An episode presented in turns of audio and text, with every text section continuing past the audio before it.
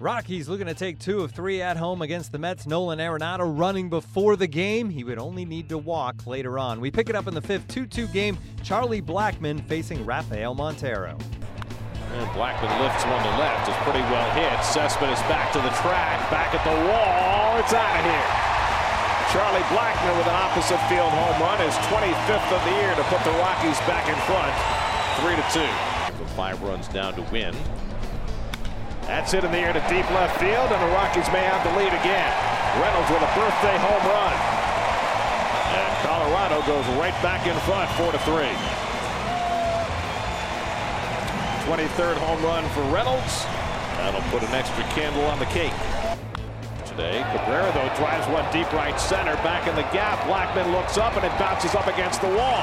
Conforto to third. He's going to be waved around. LeMahieu will not make a relay throw, and the Mets have tied it again. Cabrera at second with two down. And Bruce goes down swinging on the slider to end the inning. Couple of strikeouts for Holland to get himself around a base hit. We go to the bottom of the ninth, still tied at four. Bases loaded, one out, last of the ninth tie game. Oh. And he throws it to the backstop ball. Four, and the Rockies win the game. Robles walks three in a row, forces in the winning run, and the Rockies get their second walk-off victory in the series. Arenado with a walk-off RBI in both games, and Colorado wins this game five to four. That's a tough way to lose if you're the Mets, and manager Terry Collins talked about it afterwards. Certainly don't have any idea what happened to him, and had you know had Arenado on too. Was he affected, do you think, at all by whatever he tweaked there in the eighth? What, what did you guys have to come out and look at, and then what did he say about it? He had a little cramp in his midsection, and uh, it went away, and he was, you know, he said he was fine.